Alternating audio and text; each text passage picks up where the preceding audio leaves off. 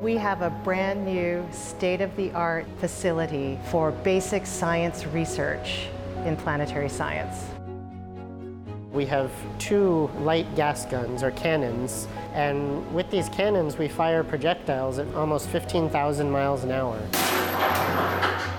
Those projectiles impact a sample, which is usually a rock or a mineral, and we can study how those materials change at very high pressures and temperatures. We recreate the conditions found during planet formation. One of the key pieces of planet formation are collisions. We try to understand the physical properties of rocks and minerals, and we can study these phase changes and crystal structure changes in the lab. We have a team of people who are assembling and constructing the instruments that you see in this laboratory. The lab was in Cambridge for about a little more than 10 years. All this huge equipment you see behind me was actually in a basement and had to be pulled up through a vertical chute to get it out onto a truck and, and on its way to California. There's a lot of investment in our time, worry that something will go wrong, anticipation of how good the data are going to be.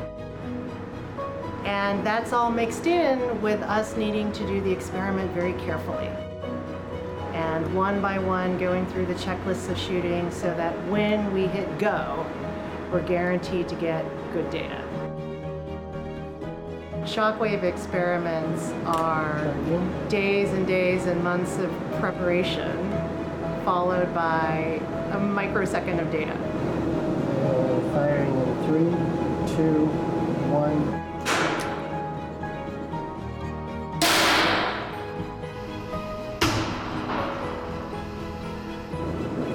we get data? We have data there, we have data there. Data, data, data. Data, All right, everything- data, Everything triggered. data. All right.